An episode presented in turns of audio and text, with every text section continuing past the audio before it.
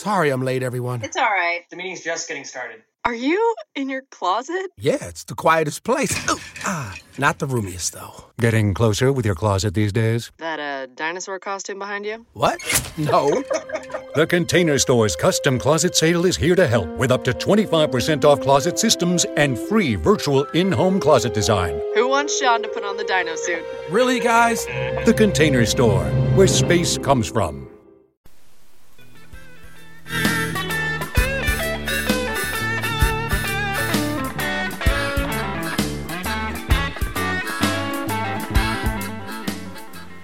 E aí pessoal, tudo bem com vocês? Aqui é o professor Gustavo Barizon e nós vamos falar um pouquinho sobre as plantas.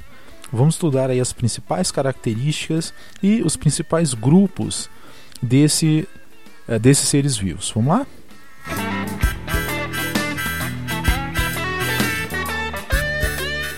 Legal, pessoal. é, assim como todos os seres vivos, as plantas possuem características que os distingue de outros seres vivos. Assim como nós aprendemos eh, que as algas não estão mais dentro do grupo das plantas, assim como os fungos, né, porque esse grupo apresenta características que os caracteriza, né, o que os mantém em um grupo isolado, né, em um outro reino. E quem tiver um pouco de dúvida e quiser dar uma repassada nesse, nesses outros reinos dos fungos e dos protistas, né, é só dar uma olhadinha na nossa playlist que nós temos lá é, episódios falando desses dois reinos, tá? Então hoje nós vamos falar um pouquinho sobre as características do reino plantê.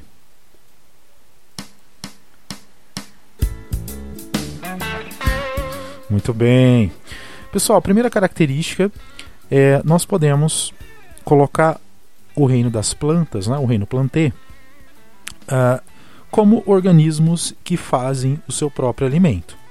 Então, esse tipo de organismo, eles são autotróficos. Né? Então, lembrando, o reino das plantas possui indivíduos autotróficos. O que, que isso significa? Significa que eles não precisam é, consumir alimentos aí para obter a sua energia. Eles conseguem produzir eles mesmos a sua energia, tá? Que energia é essa, professor? Energia retirada do processo da reação química fotossíntese. Tá? Então, as plantas são organismos que realizam o processo fotossintético, que é uma reação química de transformação, não é mesmo? Onde nós vamos pegar a água, a energia luminosa e o gás carbônico e vai uh, ser transformado né, dentro das, das células em adenosina trifosfato, entre outros uh, subprodutos. Então a planta ela não precisa uh, se alimentar de outros organismos. Ela mesmo consegue produzir o seu açúcar né, para o seu processo metabólico. É, pessoal, faço uma pergunta para vocês. A planta, ela respira ou faz fotossíntese? E aí, já descobriram? É, antigamente existia esse mito, né, de que as plantas não respiravam, elas faziam a fotossíntese. Pessoal, nós já sabemos que a planta ela realiza os dois processos. Né? Um processo ele é independente do outro. O açúcar ele é formado pelo processo fotossintético, mas a, o metabolismo desse açúcar, né, ele é, acontece né, com o processo de respiração celular. Então você precisa é, realizar a troca gasosa, né, as plantas precisam trocar a, a, fazer a troca gasosa em, a, em busca do oxigênio também. Então a planta ela faz tanto a fotossíntese como o processo de respiração, ok?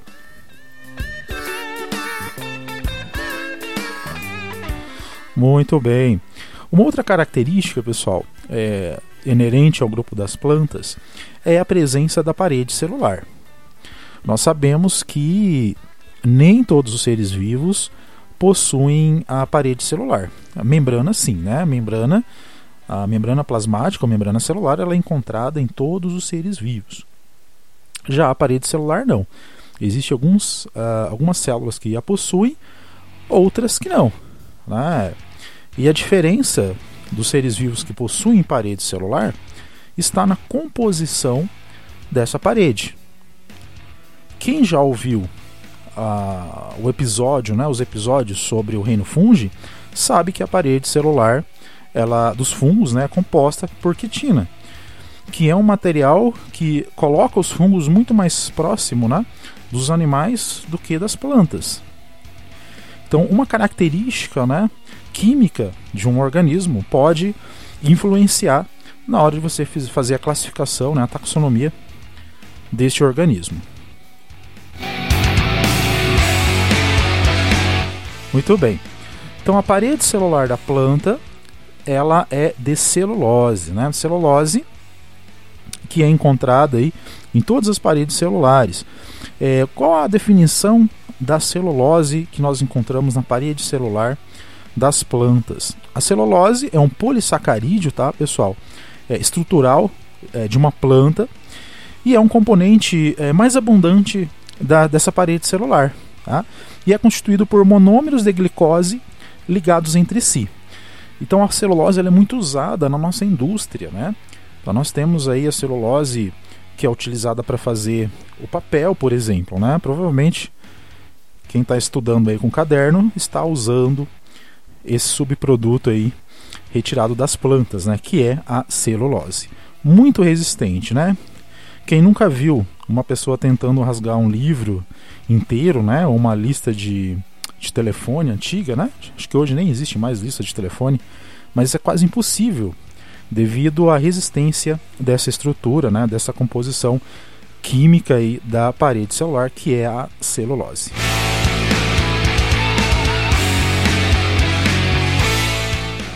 Legal. Uh, então nós temos aí organismos autotróficos, parede celular distinta, né, formada por celulose. E além disso, nós temos outras características é, a nível celular. Então vamos lá, características celular de plantas.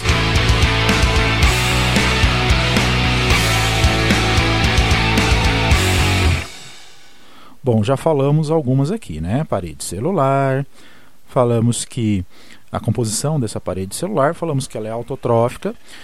É, a autotrofia das plantas, pessoal, ela é, ela é, ela é de responsabilidade dos cloroplastos. Tá? Então, o cloroplasto é uma organela, um organoide, que nós, nós encontramos é, nas plantas, tá? em detrimento aí das células animais. Tá? Uma diferença que, existem, que existe é, dessas dois tipos de células. A célula vegetal possui, então, esse cloroplasto que é recheado, né?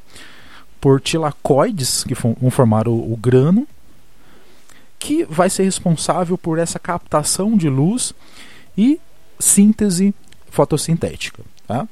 É, pessoal, é, é importante falar que a fotossíntese ela não acontece só na presença da luz solar, né? Obviamente, é, a maior parte da, da fotossíntese dos, no, dos, nossos ecossistemas é, é, é vindo do Sol, mas você pode obter aí a fotossíntese de meios artificiais, tá? Nós conseguimos observar isso daí, né, quando você passa numa plantação de milho, por exemplo. É, a cidade dos meus avós é, fica numa entrada ali tem bastante fazendas, sítios, né? E uma vez eu tive a oportunidade de passar ali de ônibus. Eu estava um pouco numa posição privilegiada ali, consegui olhar toda a lavoura.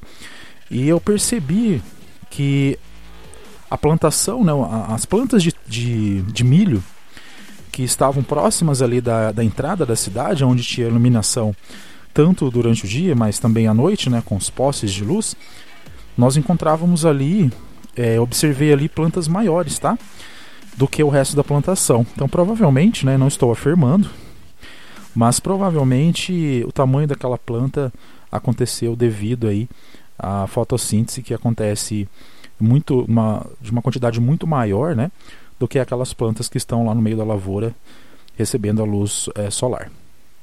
Então, a fotossíntese ela não acontece somente com luz solar.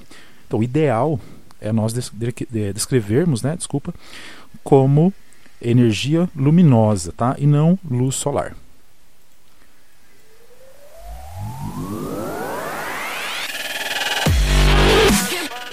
Muito bem, então uh, nós temos parede celular, nós temos o cloroplasto, que é uma característica, nós temos o vacúolo central, né, que ocupa uma parte bem extensa aí da, da célula. Tá? Hoje nós já sabemos que não é o vacúolo não é uma característica apenas de células vegetais, tá? É, é, raro, mas nós podemos encontrar aí os vacúolos também em células animais, obviamente uma quantidade bem menor, né? E o vacúolo na, em célula animal ele tem uma função de estocar material energético, né? Mas é, é bem fácil de você identificar o vacúolo numa célula vegetal, tá? Então a gente acaba usando aí como uma forma de identificar uma célula vegetal.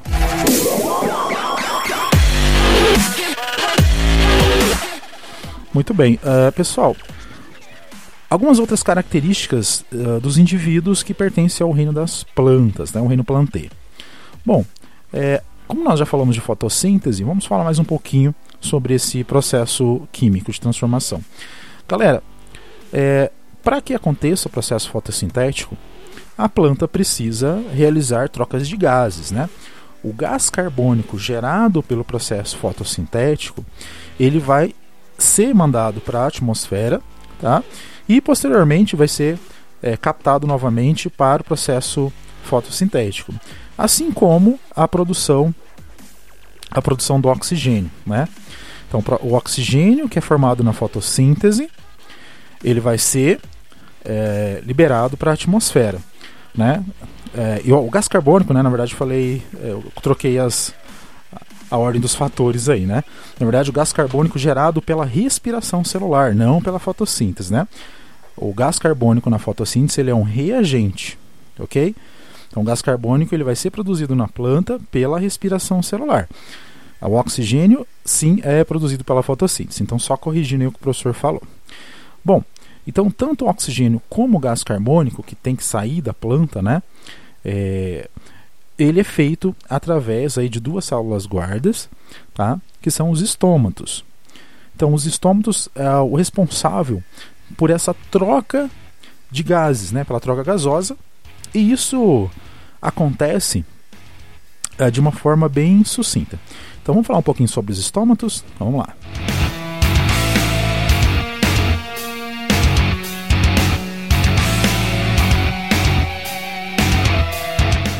Muito bem. Então, pessoal, é, a troca gasosa é realizada pelos estômatos e uma particularidade é, desses estômatos é em relação à desidratação das plantas, tá? Nós sabemos que todo ser vivo precisa de uma quantidade de água suficientemente, né, é, para realizar os seus processos químicos, né? A reação química ela acontece num gradiente aquoso, né? Então a água é muito importante para um ser vivo. E a planta, né, pessoal, ela, ela tem uma particularidade que ela não pode pegar o seu sistema radicular e, e procurar água por aí, ela é fixa, né?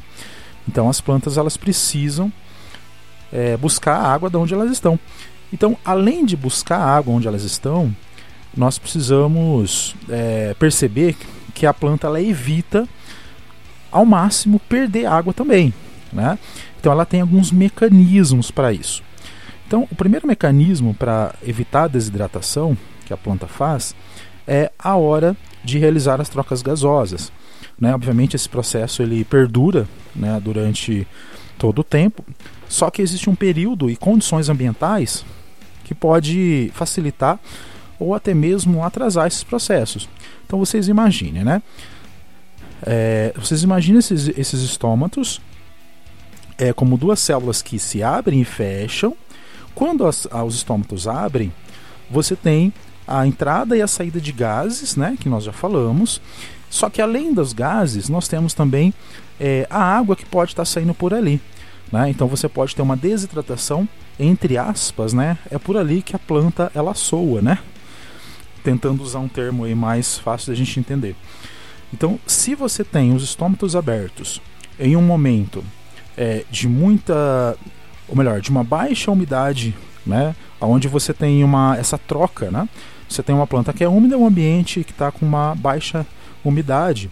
Você pode ter uma planta que vai perder água para o ambiente. Né? Essa troca, essa diferença de gradientes pode fazer com que a planta perca a umidade. Então, se o estômago abre muito, né, a planta vai acabar desidratando. Então, a temperatura e a umidade da, do gradiente vai determinar é, a quantidade e o horário que esses, esses estômatos vai realizar a sua, a sua abertura.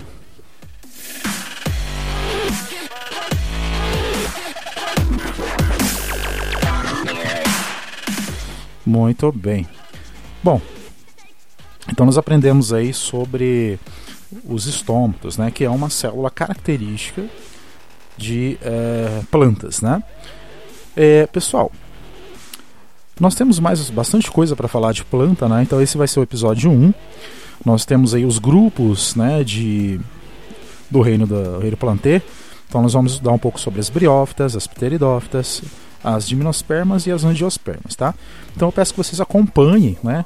Assine o nosso canal, siga, é, nos siga aí na, no seu no seu aplicativo de música, né? E sempre tá tendo aí áudios sobre esses assuntos, ok? Então, no próximo episódio nós vamos falar das briófitas, né? O primeiro grupo de plantas é, desse reino, tá? Nós vamos falar um pouquinho aí sobre o processo evolutivo, né? Como que essas plantas é, são constituídas, né? Entre outras características, ok? Pessoal, muito obrigado e até a próxima. Tchau, tchau.